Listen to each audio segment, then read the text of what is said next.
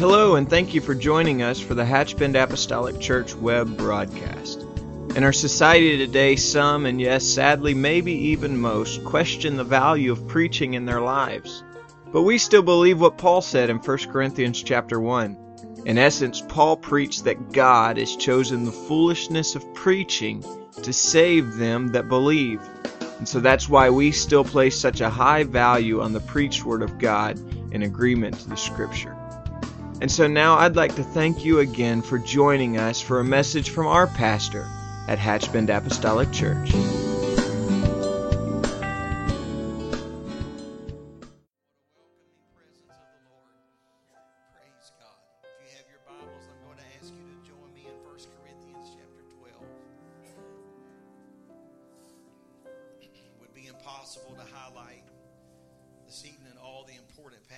Of Scripture, but certainly 1 Corinthians chapters 12, 13, and 14 are very, very important scriptures in our daily walk with the Lord.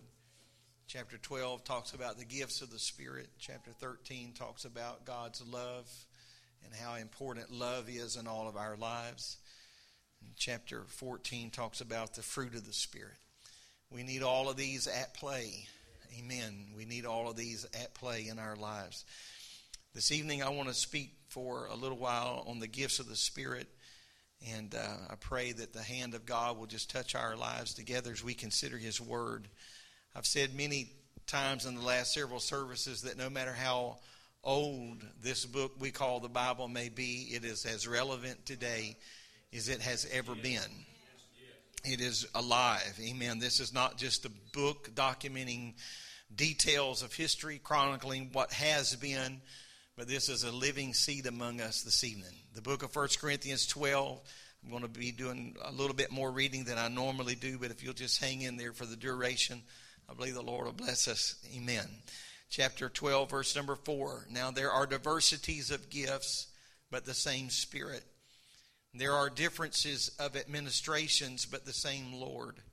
There are diversities of operations, but it is the same God which worketh all in all.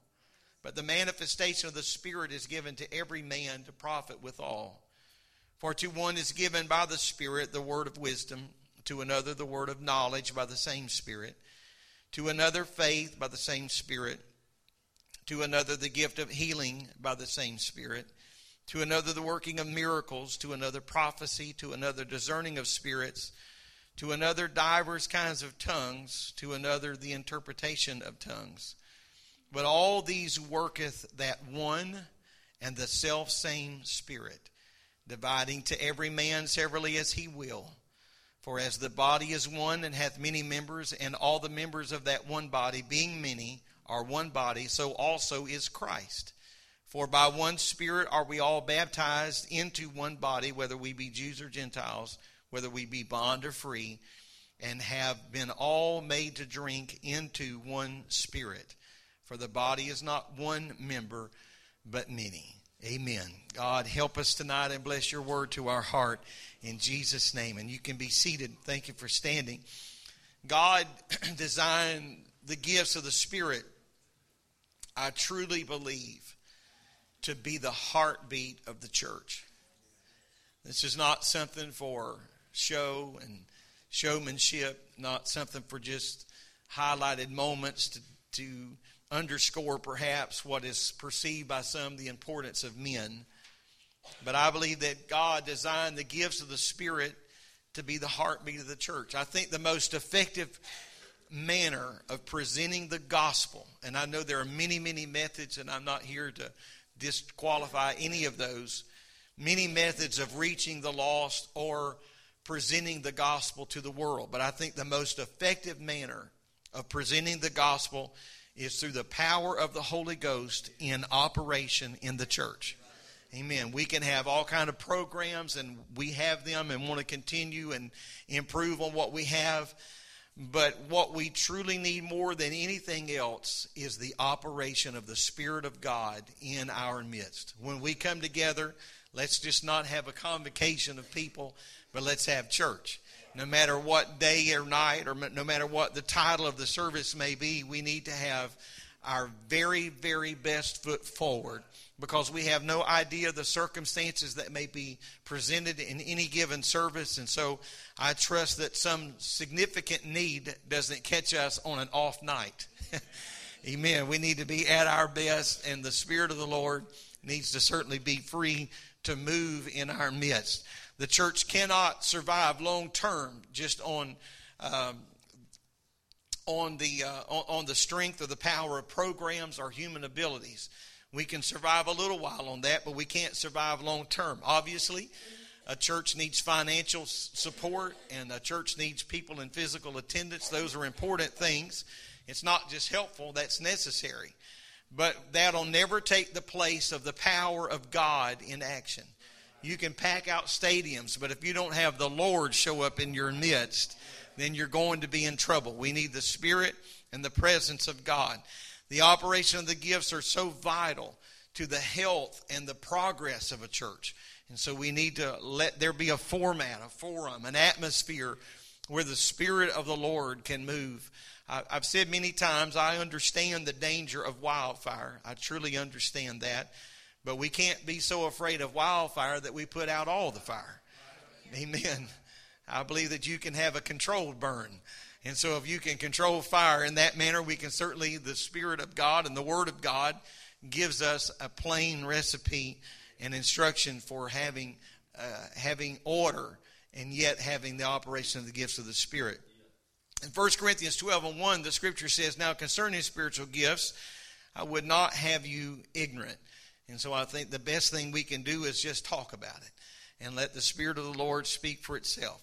And so, if the church in Paul's time needed to clear a clear understanding of the subject of spiritual gifts, I say, how much more then do we need a clear understanding of this in the day that we live in? And so, to better understand this, I want to divide these uh, these nine gifts into three different categories. And so, I'm not going to follow the same particular order of 1 Corinthians 12, uh, but I am going to talk about all nine of them. And uh, if we would consider the first three, they would be referred to by many as, as gifts of utterance. And, uh, or maybe some refer to these as of gifts of inspiration or gifts of communication. These three gifts in this group are prophecy, divers kinds of tongues, and the interpretation of tongues. And so let's talk about that. First, we, we would consider the gift of prophecy. The gift of prophecy is, an, uh, is a, a supernatural utterance in a known tongue, in an understandable language, but it is a supernatural utterance. It's divinely inspired, and it is an anointed utterance of the Spirit. It has nothing to do with human power, it has nothing to do with human thought or human reasoning. Now, sometimes we we refer to preaching as an aspect of prophecy, and I certainly believe that is true. But I don't think that's what Paul is talking about when he's talking about the gift of prophecy. Amen. Still, I think even in, in an anointed message, the Spirit can operate in such a manner that the gift of prophecy can be exercised during the preaching of the Word of God. Amen. I, I don't want to sound conflicting there, but uh, I, I, don't. I think Paul is talking about two different things. Although I think that can happen, I don't think just because you're preaching, you're prophesying. Let me put it that way. The gift of prophecy is a miraculous thing. The prophecy does not necessarily mean to foretell something. And uh, many times, if we're not careful, we will get caught up in following signs and wonders and uh, things of that nature. And, and I'm telling you this evening from my heart that good people, honest and honorable people, can get caught in this vice. And if there's signs and miracles and wonders going on, people will drive all over the country and all over the world. But the scripture said that signs should be following us, not us following signs. Amen. So we need to be very careful that we don't get caught up in trying to find somebody to give us a word. What we just need to do is connect ourselves to a local church and in that church let there be in operation what I'm talking about here tonight and that will feed the sheep, that will put a firm foundation, a substantial footing under the heart of every individual, therefore affecting every family, therefore affecting the solidarity of the church. And so let us have church. Obviously, I would think, I hope that, you know, I'm not speaking about going off to other meetings and things of that nature. We promote, we promote that to the nth degree. But I'm saying that we shouldn't get caught up in that vortex. I'm speaking to people that I think you understand what I'm saying. Prophecy doesn't necessarily mean just foretelling, it can also be to speak on behalf of another person or to speak on behalf of God. I, have wrestled in my mind. I've shared this from this pulpit only uh, one, once, I think. I've shared it from any pulpit very, very limited number of times because I don't want to be misunderstood. And it would be hard for me in just a matter of seconds to take you to the gravity of the situation that I want to refer to. But when I speak about the, the spirit of prophecy being to speak on behalf of another uh, or to speak on behalf of God, I, I mean that very sincerely. I was associated with a situation many, many years ago where a man had utterly failed the Lord and just could not forgive himself. And uh, he just couldn't get past this moment. It was a severe mistake. It was more than just stepping out of line a little bit and uh, I, I, will give him that. But he just was not, could not allow himself to forgive himself. And I remember being in a conference, and uh, he was in that conference, and the Spirit of the Lord was moving in a very, very specific and powerful way. And I just felt led. I never go back and ask anybody to come down and pray unless I feel prompted to do that. And I felt prompted to ask him to come down, and he came down, and there was a man that was a mutual friend, but who knew nothing about um, this individual who knew, he knew nothing about the circumstances that was going on in his life. And as he began to pray for him, I felt an absolute, uh, forgive me for using a worn out word, but supernatural presence of the Lord manifest itself. And as he began to pray for him, he spoke to him. He said the, these words He said, In Christ's stead, forgive I thee. I mean, when I say that, when I utter those words, it takes me back to that moment. I can appreciate the fact that you may not be impacted as I was. And I'm not dare suggesting that one man can forgive another man, but I believe it was a word of prophecy. Amen. It was an affirmation that the Spirit of God was speaking through another man in Christ's stead, forgive I thee. So I think that that man was prophesying. It's utter, it's very, very important to clearly establish uh, that the Word of God is complete. So uh, I think that we have to be very careful that we don't add to, that we don't take away, or that we don't contradict the Word of God. Amen. Therefore, humankind certainly. Uh, does not have the, the power to use the gift of prophecy to add something to Scripture or to take something away from Scripture uh, or, or anything of that nature. But I, I do believe that it is a valid gift and that it should be in operation in our midst today. It should be in operation. The Bible talks about the gifts of diverse kinds of tongues. I, am just going to insert this. I'm going to use a lot of personal illustrations tonight. I hope you're comfortable with that. Amen. Uh, the use of, of diverse kinds of tongues. There are at least five purposes for speaking in tongues that we find in Scripture. One of them is to show the initial evidence of receiving the Holy Ghost. Another is to speak supernaturally to God. Another would be to magnify God. Another would be to edify or to build up yourself spiritually, and that imbalance is not wrong. Or uh, finally, another one would be to be assigned to an unbeliever. And so I want to just look right now at the last of these since we're focusing on the gifts of the Spirit this evening. Let's talk about the gift of tongues. The gift of tongues is a message to the church, is, is only useful when it is complemented and fulfilled by the interpretation of that message. According to Paul's instructions, those that are manifesting the gift of, this, of that, that particular gift should keep silent if there's no one there present to give the interpretation of that message. And so everything that Paul's talking about here, he gives with that a divine order. And so there is an order. And I, I, understand that we're living in an hour where much of this is taken out of context. And so some have gone to either side of the ditch. Some have taken this to the, to the point of just being silly, and others have abolished it altogether. I say, for God in heaven's sake, let us find the middle of the road and get a hold of this and put this in operation in the church today. Amen. And so Paul gave clear instructions. If there were three messages in tongues, the scripture says specifically, and there's no one there to interpret, then that person should keep silent and we should move on. It's not the end of the world, not the end of the day. Amen. There, there have been many times uh, in this church, there have been messages gone forth and no interpretation. And people came to me after the service and said, I had the interpretation, but my faith failed me in giving the interpretation. And you know what? God has given this divine treasure, but He's put it in an earthen vessel. And so I don't think that that's going to be a forever charge on their record. I think that we learn and grow through those things because that same thing has happened to me. Amen. The Bible talks about divers kinds of tongues. The gift of divers tongues is a supernatural utterance by the Holy Ghost in languages that have never been learned by those that are doing the speaking. These are words not understood in the heart or the mind of that individual that's doing the speaking, and most, maybe not always, but in most instances, not even understood by the hearer.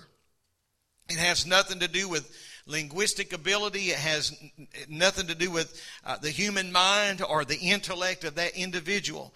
It's not a language that that person has studied or learned in a classroom. However, there have been times, I have heard of more than one occasion of this, even among our own fellowship, where there have been someone in a, in a meeting that was speaking in, in divers tongues, that was speaking in a language unknown to them, and there was someone visiting in that service on multiple occasions from another country that spoke that language that understood every word that that person was saying.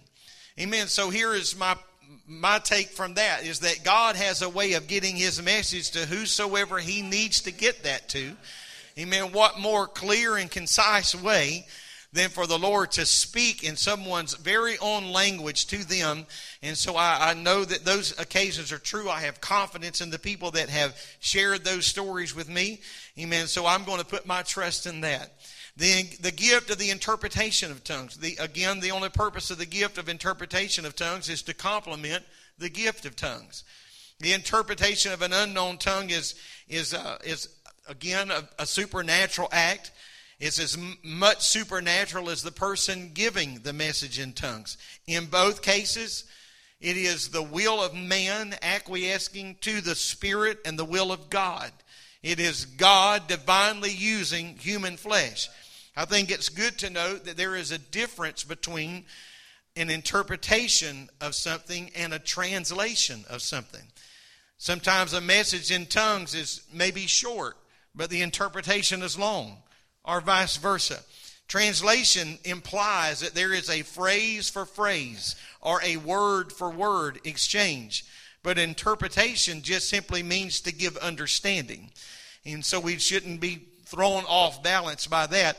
That, that someone would give a message in tongues and someone would interpret that to give understanding to what the Spirit of the Lord is speaking to the church.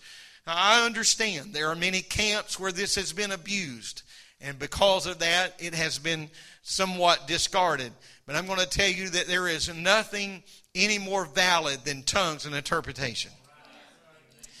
Amen. Some uh, time ago, earlier, um, earlier this year, as a matter of fact, I don't want to get into the whole story, but earlier this year, uh, I had offered to fill in for a, a pastor who was having some, uh, going through some health issues, and uh, and so I just told them if you, I just sent word through their associate pastor that if you ever need me, uh, you just let me know. I, I don't have preacher's itch. I don't think I've ever had that, although I love to preach and enjoy doing what I do, but I wasn't looking for somewhere else to go. I have a pulpit to preach in.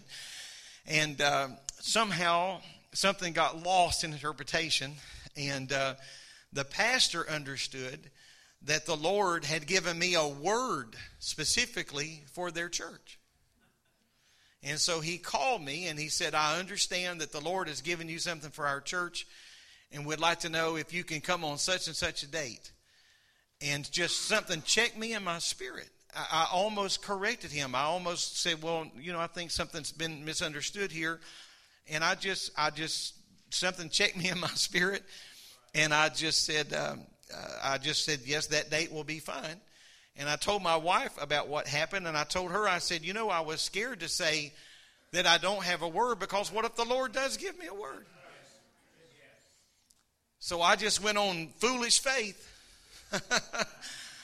and uh, and in the course of his introduction, in the course of him bringing me to the pulpit, I felt somewhat hypocritical because he was saying that he, he's just the Lord has given him a word. And so I said, Lord, you can give me that word between here and there.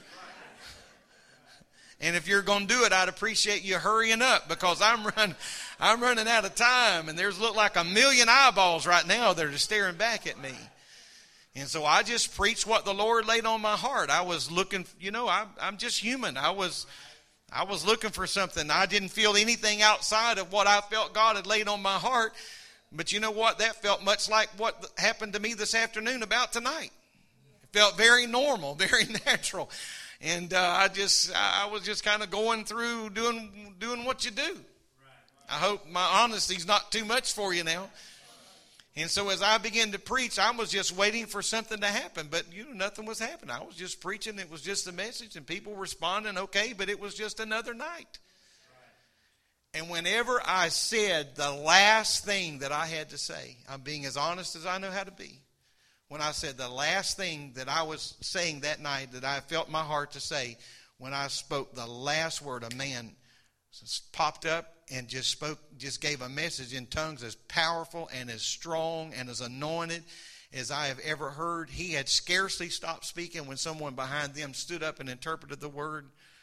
And I just say, To God be the glory. I had nothing to do with that except just being a willing vessel to be in that place. So don't ever discount the power of tongues and interpretation. The Lord was only using me as a vessel to get to that moment.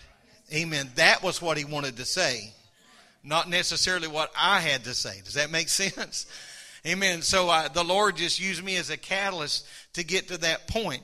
And so we just need to be very careful that we don't underestimate the value of that. And so to interpret something that gives gives understanding. And we talk about the revelation gifts. The gifts of the Spirit in this group are the word of wisdom, the word of knowledge, and the discerning of spirits. The word of wisdom, this gift is, is again supernatural and it has a divine purpose. It's a tragic mistake to ever, ever relate uh, the, a word of wisdom to just human wisdom. Because God has the ability to step into our world at a very significant moment in time to give us the exact word that we need from the Lord for that moment. Any wisdom obtained by study or natural ability is not the operation of the gift of wisdom. Amen. Thank God for wise people that walk among us, but that's not what I'm talking about. God keeps everything before Him all the facts of time, all the facts of life, all the facts of eternity. Amen. That has always been and it will always be. God knows it all. And from time to time, he just supernaturally reaches down and he places that wisdom in the mouth of a man or a woman for an occasion. There's no situation that has ever been a puzzle or perplexing to God, and we ought to take great solace in that. There is no situation that has ever left God saying, I wonder what I'm going to do about this. Or I wonder how I'm going to fix this because all of time and eternity and the circumstances of life are in the hands of God, in the mind of God. He knows exactly what to do on any given situation. And so then there are times when God just supernaturally imparts to us an answer for a problem. Amen. Now, I'm, I'm speaking to people tonight that whether you know it or not, you've been used in the gift of wisdom. Amen. That you were perplexed by a situation or a circumstance, and God just imparted to you maybe the maybe the thunder didn't clap and and and the the sky didn't grow dark and there was no lightning but the lord still imparted something to you. He gives us divine guidance relative to that situation that we could not possibly have handled that in any other fashion. Amen. That is the gift of the word of wisdom. Again i'm using an illustration that i've used in times past some here have not heard this. If you've heard it, it's just as good the second or the sixth time as it is the first time. But many years ago, a great friend of mine who's now gone on to meet his reward uh, pastored a large church in the north. And uh, one Sunday night after they got home from church, there was a man in their church that attended their church that was not mentally stable. And uh, he called the pastor after church and asked him if he would meet him at the church. He said, I need to meet with you and talk to you. And, and uh, you, he said, You never have time for me, and I just really need you to make some time for me. And uh, so the pastor, the pastor uh, agreed to meet him at the church, but something in his spirit just checked him that everything wasn't just right. And so they went to the church. He called his son, who was his associate pastor, asked him to meet him there, just feeling that something was a little bit out of kilter. As I mentioned, it was a church in the north. This was in the winter time. And so this man came uh, into the driveway, was, was wearing a, a, a trench coat, a big over, overcoat, and uh, would, which would not have been out of place. And um, they were waiting for him in the foyer. And so when they he walked up to the church, uh, Brother Sizemore, senior elder Brother Sizemore, opened the door of the church and put his foot in the door and just held it there and just stopped the man. And he said, Ask him, he said, Are you going to do, you're not about to do anything dangerous, are you? And this man opened up his overcoat and he had strapped himself with dynamite. And then he pulled two wires out and he said, I just want to end it all and uh, there's life is not worth living and and uh, he was just at the end of his rope and he said all i have to do is just touch these two wires together and i'm just going to end it all and at that moment brother sizemore uh, who told me this story personally he said i felt like the lord gave me a word of wisdom now you got to understand this man was a little bit mentally deranged to begin with and so he just kind of got on his level and he said called him by name and he said now if you touch those two pieces of wire together, he said, you're going to blow the whole front of this church off. And he said, if you do that, he said, all the men in this church are going to have to come down here Saturday on their only day off and rebuild the front of this church. He said, now you don't want these men to have to come down here on their only day off, do you? And somehow that related to his simple mind. And he did not want to put all of those men out on a Saturday. And so he said, if you're going to touch those two wires, he said, you need to go way on out there in that parking lot. I'm just telling you what he told me. He said, you need to go way, way out there in that parking lot. And if that's what you're going to do, you need to do that way out there so you don't damage the front of the church. And so this man, hey, I mean, that's thinking on your feet. That's, that's the Spirit of the Lord moving. And so this man went out and in a moment of frustration took this belt off and slung it back toward the front door. And Brother Sizemore said it slid all the way up to the front door where he was standing. They got the man, prayed with him, and ever how they handled the rest of that situation. This got the sights up of some of the men in the church, and one of the men who was a maintenance man of the church came down and they walked out, took the caps, if you know anything about dynamite, took the caps off of the dynamite and took those caps over to the one of the church buses, and they did ignite those, and it was a real deal. All he had to do was touch those, and it would have all been over. I'm talking about a word of wisdom. The choir wasn't singing, the organ wasn't playing, nobody was swaying to the music. It was a divine utterance of how to handle this situation. If you had overreacted, it may have been a completely different outcome and those men could have all lost their lives that day. And so I'm thankful for the gift of this operation. I'm, I'm sure that's not how we think about it being packaged, but it's a word of wisdom. There is a word of knowledge, the revelation of the Holy Ghost of a certain facts in the mind of God. And God manifests that through mankind through a word of knowledge. God knows everything, as I mentioned a moment ago. He has all knowledge. So through this gift, God imparts just a snippet, if I may say, of knowledge that we need for that moment. It's it's not it's it's not the gift of knowledge, but it's the gift of the word of knowledge. Okay, stay with me here for just a moment. God has all knowledge.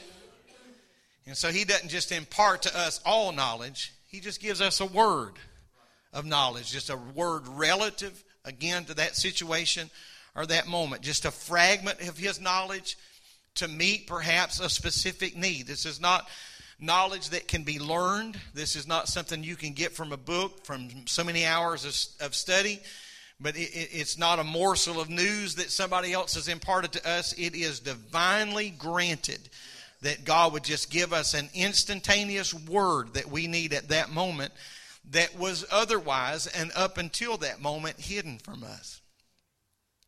I was dealing with a, a, a situation a number of years ago, and uh, I was struggling with whether or not this individual that I was dealing with was being honest with me and being forthright, and and um, and so I was riding down the interstate, and I was riding down the interstate in the city where this man lived at that time, and. Um, while I was riding down the road, I don't want you to think anything goofy or spooky here, but I'm just being honest with you. I was riding down the interstate state. I could take you in just about an hour and a half to the exact spot where this happened. I was riding down the road, and just as an image would pass before my eyes, just like my hand did at about that same speed, I saw an image of this man.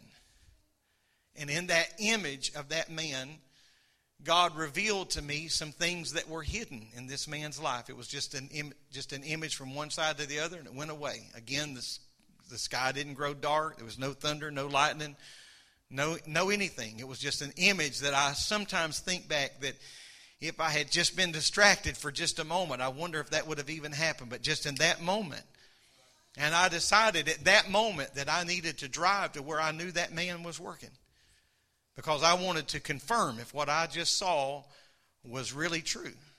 And when I drove up to his job where he was working, I saw the exact same image that God had shown me. It's not too much for you, is it? I needed to know something. There were there was a lot on the line. I needed some knowledge here. So God didn't just open heaven and open my cranium and just pour all of heaven's knowledge there. But he just said, I'm going to let you see something. I'm going to let you see something. And so often these gifts come silently. They may come while you're in prayer or in meditation. I think that came to me while I was in meditation, just a moment of quietness with the Lord. The gifts of the word of wisdom and the gift of the word of knowledge operated through Simon Peter when he was on the housetop praying. First of all, God revealed to Peter th- through the gift of the word of knowledge that three men were seeking him. The Bible says in Acts 10 and 19, while Peter thought on the vision, the Spirit said unto him, Behold, three men seek thee. Then the instruction of the next verse was the operation of the gift of the word of wisdom, amen, of what to do. The Bible said in the verse 20, Arise therefore and get thee down and go with them, doubting nothing, for I have sent them. I believe that God still speaks, and I believe that God has men and women that still hear his voice. Amen. And so Simon Peter was thinking, and the Spirit of the Lord revealed to him that there's someone seeking you Amen. And then the Lord gave him instructions as to what to do. When they get there, then I'm here's what you do, and, and you go with them. This is very similar to things that have happened in the lives of other people. One that comes to mind just instantly for me is Saul in the Old Testament. Saul was looking for a stray uh, donkey of his father's. And while he was out here looking for a stray animal, the, the, the man of God came to him and said, Here are some things that are going to happen to you. You're going to meet some people. They're going to be carrying these items. You're going to, you're going to do this. You're going to do that. You're going to do the other. And I'm in the scripture now, Anna. Amen. And so Saul is standing there. He's just a common man. He's just a man just like you and I. He's just made out of the same fabric, cut from the same bolt of cloth as you and I. And the scripture says that as he turned and walked away, that he became another man. Amen. I think faith was born in him when he turned and embraced that word. And as he went on his way, everything that Samuel said was going to happen happened in his life exactly as it said it was going to happen. And it happened in quick and succinct fashion. Amen. So I think the Lord can move. If He moved then, He can certainly move now. I'm thankful for that. Both the knowledge uh, that could have been known by no other way than by the Spirit, as well as what we do with that knowledge, wisdom, were supernaturally given to Simon Peter in this case are given to us in instances, and I'm thankful. I am very, very thankful for those gifts at oper- in operation and available for us today. God will not have an anemic church.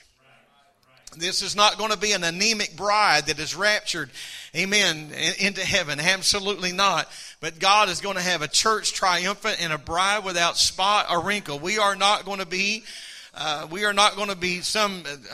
Uh, I don't even know what to say here, but we're, we're, I know what to say, but I'm scared to say it. But we're not going to be this bride bumbling her way down the, down the aisle, but we're going to be a very confident, a very prepared church. And so what we need to be on that day is the same that we need to be on this day. If God is going to rapture a triumphant church, we need to be a triumphant church right now. Amen. We need to be a healthy church right now what's healthy will grow. Amen. If something is healthy, it will grow. And so we need these gifts in, operation in our midst. Let's talk about the discerning of spirits. The gift is not the gift of discernment, as maybe some people may think, but it's a supernatural insight into the spirit world. I'm scaring some people to death, and I'm giving other people a license to kill. Amen. God help us all to just bring this back to center. Amen. Don't go out and do nothing goofy tonight or tomorrow. As a matter of fact, just don't go out and do nothing goofy, period. Amen. It's not, it, it's, it's an insight into the spirit world. There is a spirit world. By its operation, a person can know the true source or the true nature of some supernatural manifestation. In other words, whether we can know the difference between whether something is divine or demonic. I've been in church before when the devil talked. Oh, yes. He's not afraid to come to church. He's not afraid to speak out in church. Amen.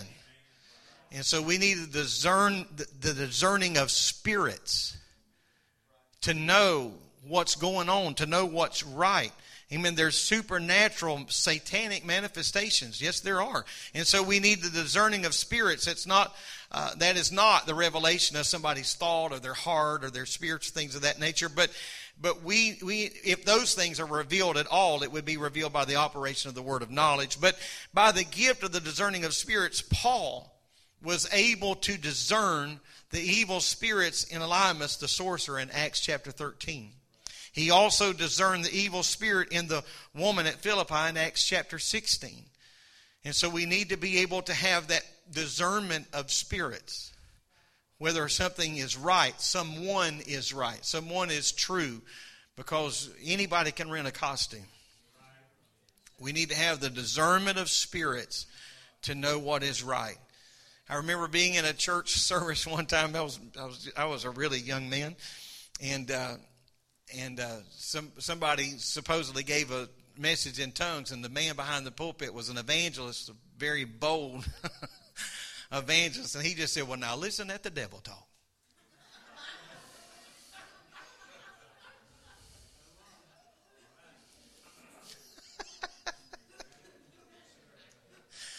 Some of you guys have missed out on so much, so much. You're poor, pitiful souls. And so, according to Scripture, seducing spirits, lying spirits are responsible for doctrines of devils and damnable heresies. There can be seductive spirits, lying spirits. And so we need to have the discernment of spirits to know what's right and what's and what's wrong. And so, apart from the gift of discerning of spirits, it would be it, it, apart from that, it would be very possible to be deceived. And can I tell you, many people are. Many people are deceived.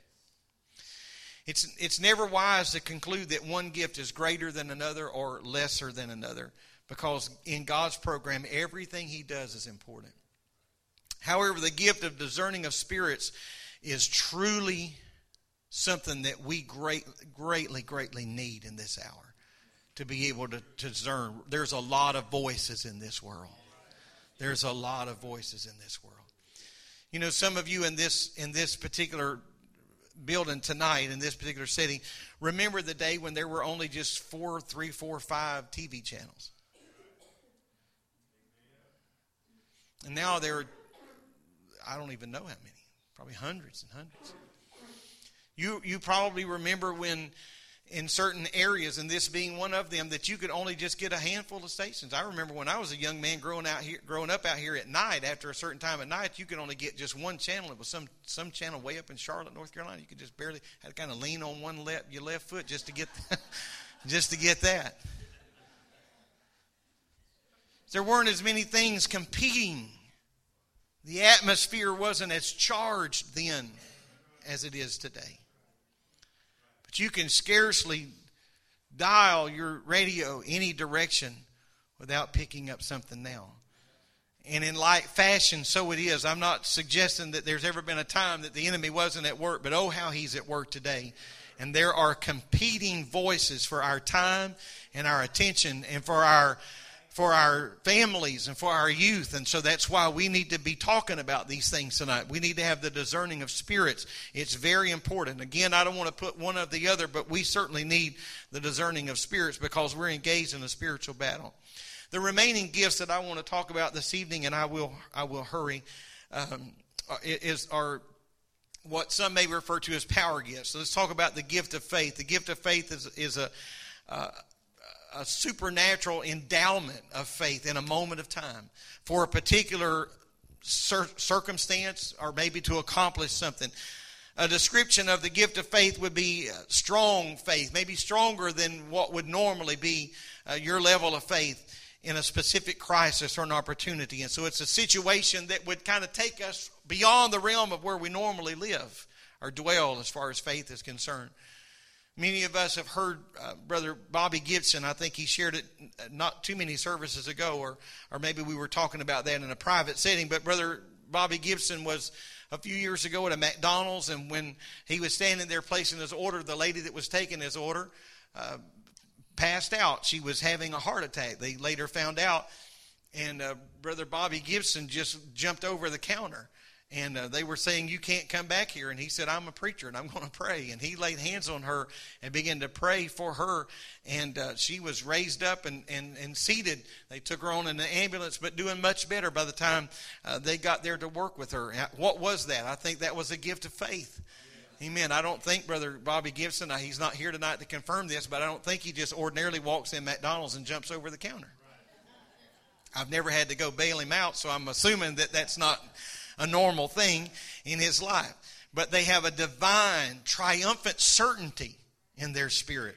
Amen. As a matter of fact, Brother Bobby was sharing with us just a few weeks ago about praying for a man on their job. There was a divine certainty that came to him. I'm not just trying to highlight one person in the church, but but just just something that just touched them in that moment. There was an assurance that we're going to pray, and God did indeed raise that man up and and healed him, and we're thankful for that. And so it just seems to be a spe- specific and a special kind of faith that engulfs a person for a moment or just in that moment of need. And so this faith would supersede any kind of faith that we would normally have in our lives. It's supernatural in its manifestation. Then there is the gift of the working of miracles. The gift of the working of miracles is, a, again, another supernatural intervention just in the ordinary course of, of, of the natural or na- natural day. It doesn't apply just to physical things, but I think it also uh, applies to other instances in our lives as well. During the ministry of Jesus, he raised at least three individuals from the dead. We know that according to Scripture Jairus' daughter, the widow's son, and Lazarus. There have been instances where the Lord raised people from the dead outside of Scripture. Uh, I was reading about uh, an instance this afternoon that happened in our fellowship in the country of Thailand not all that long ago, where a woman was raised the, from the dead. And so, if we believe the Word of God, and we do, amen, then if we believe God could do it then, then we certainly ought to believe that He can do it now.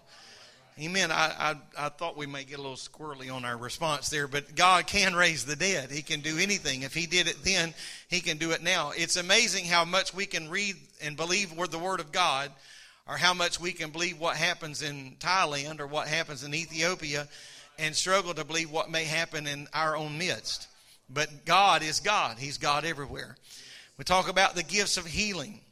Again, another supernatural ministry uh, that brings health to the sick through prayer. To be sure, the person that's exercising this gift does not have the power to heal. There's no healing in my hands or any hands here. There's no healing in the anointing oil that we may place upon you.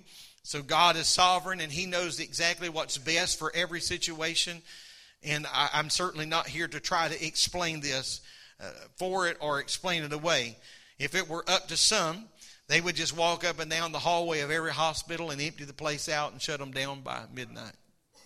But that may not altogether be the will of God. And so even the Lord Himself was limited in the miracle working power. Uh, sometimes it was unbelief.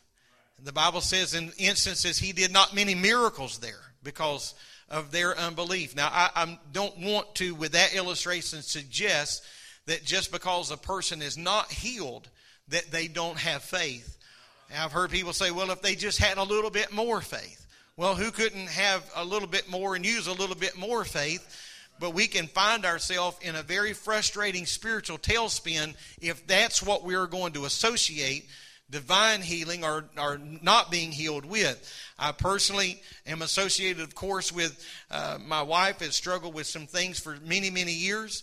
And so if you don't think this is a subject that we haven't just hammered out in every conceivable fashion, then you're sadly mistaken. I don't think it's certainly sin in her life or the lack of faith in her life. I don't understand it. We don't have all the answers. But I do know this that we have we have ourselves collectively prayed for people that have been divinely healed while she remains sick. If you have an answer for that, I have time to talk to you after church. So we don't understand it. We don't get it always. But we're not going to let that limit our faith. Amen. We're not going to let that limit what God can do in, in our life and in her life. And I, I don't, we don't talk about this a lot publicly and for uh, reasons that are probably obvious. But I remember one time we were preaching in a church and a lady it was a brand new convert who knew nothing about the Lord. And I'm just speaking in human terms, so just forgive me for being human here for just a moment. And so here's a young lady that knows nothing about the Lord.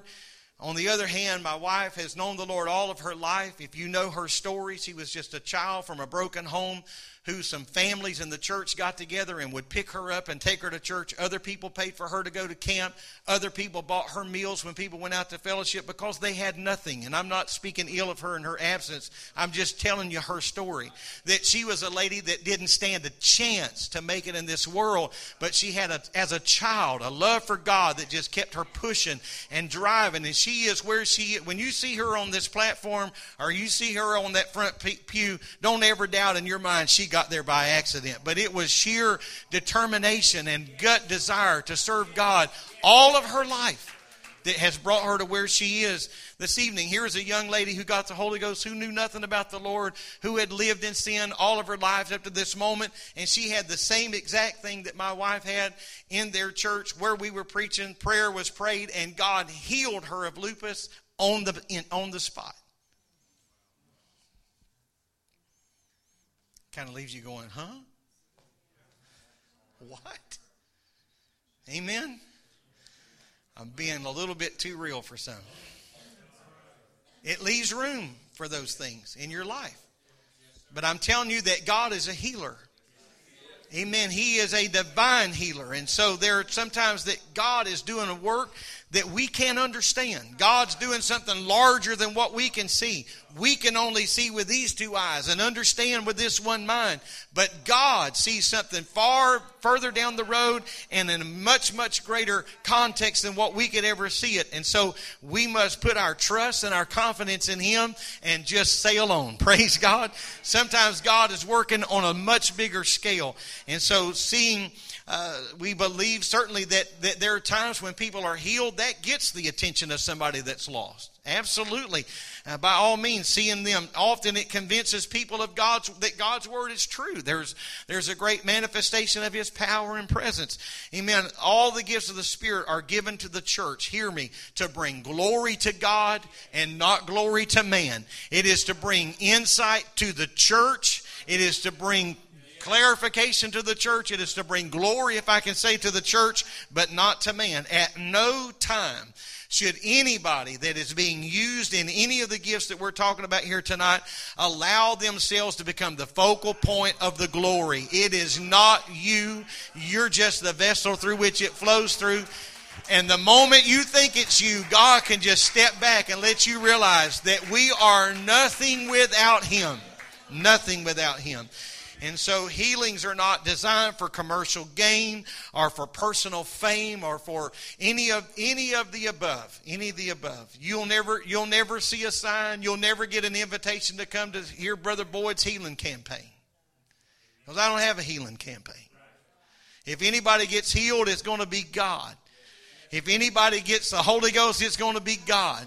If there's a word of wisdom, it's going to be God. If there's a word of knowledge, it's going to be God.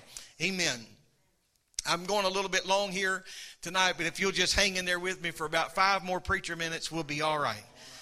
Amen. I believe that the operation of the gifts that we're speaking about here tonight must be blanketed and divinely guided through the spirit of love. In the, in the study of the, of the gifts of the Spirit, we cannot leave out, in the study of Corinthians 12, we can't leave out Corinthians 13. God in, inspired this great chapter about love to fall right directly in the, the middle of the gifts of the Spirit and the fruit of the Spirit. Amen. Chapter 13 is the love chapter. It governs these gifts. And so the misuse of spiritual gifts happens when we forget this element. If we exercise these gifts with humility and with love, amen, in the proper spirit, we will get the proper result. But if we exercise these gifts without the spirit of love and try to do this through our own flesh and our own ego, then I promise you the end result will be zero. Love removes self. love removes showmanship. Love removes pride out of the equation. Amen. Praise God. These gifts are for the unity of the body. The church is the body of Christ on this earth, and the gifts should unify the church. Amen. Many gifts have been given to people for uh, their protection that the scripture says that his name might be magnified among the heathen. The church should be edified. The church should be lifted up. Among these gifts are the Holy Ghost and the various ministries of the church, and then the nine gifts of the Spirit that we are talking about here tonight. Paul carefully instructed believers in Corinth concerning maintaining uh, the proper order, uh, proper dignity in the operation of the gifts of the Spirit. And so I think that that's just how it should be, that we, it should be done decently in order. The Bible says in 1 Corinthians 14 to 33 that God is not the author of confusion, but of peace, as in all churches of the saints. He also instructed in the 14th chapter, let all things be done decently and in order. And so it's vital, this is vital to preserve the unity of the body of Christ. The church is to be edified. These gifts are to lift up, to means to instruct, or to improve, especially in moral or religious knowledge, or to enlighten, or to elevate, or to uplift. And so these gifts are not to tear people down. We've heard sad stories of somebody giving a message in tongues, probably sincerely, and somebody on the other side of the church taking that as a moment to correct somebody that they got an ought against. I would be scared to death. scared beyond the telling to try to in, in, intercept one of those moments and get my point across.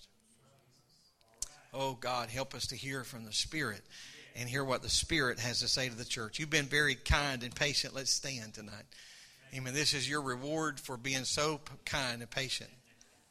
I'm gonna get. Uh, you're going to get to go home.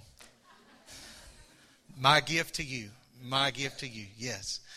Thank you for not clapping. Amen. The gifts of the Spirit are for edification, they are for the perfecting of the church. Amen. We're not at our heavenly reward yet, but we're on our way. Amen. I want to be a church that God can use. Amen. I'm, I mean that with my heart. I want to be a church that God can use. And so let's pray now. I know I've thrown a lot your way. Let's just pray and ask God to help us assimilate this word into our heart. Because if it just bounces off of us and falls by the wayside, it's going to do no one no good. But if we can kind of pull this into our heart, pull this into our spirit and say, Lord, help me to be led of you, not for my sake, but for yours and for the kingdom's sake. Amen. Lord, I love you tonight. Thank you for helping me. I ask you tonight, God, to let the word, it's your word, not mine. I'm just asking you, God, to let your word touch the core of every heart that's in this building. I pray that our spiritual nerve endings, God, have somehow been, been affected tonight, that we have been stirred in our spirit, that we'll take this home and that we will meditate upon your word, these passages of Scripture in particular, and how they apply to the church in this 21st century. I pray, I pray God, that you'll help us this evening to be uh, used of you as your Spirit would lead us and guide us to be strengthened in the name of Jesus. Amen. Amen. May the Lord bless you. You've been very, very kind and attentive tonight. Let's come back Sunday morning expecting great things in the Lord.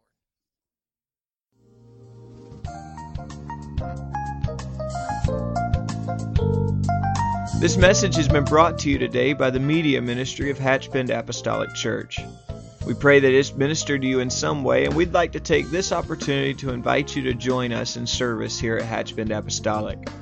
Our Sunday services begin at 10 a.m. and our Wednesday night service at 7:30 p.m. For any more information or to speak with our ministry staff, please feel free to call our church office at 386 935 2806, or you can visit the contact link here on our website. Again, thank you for listening, and we pray God's richest blessings on you and your family.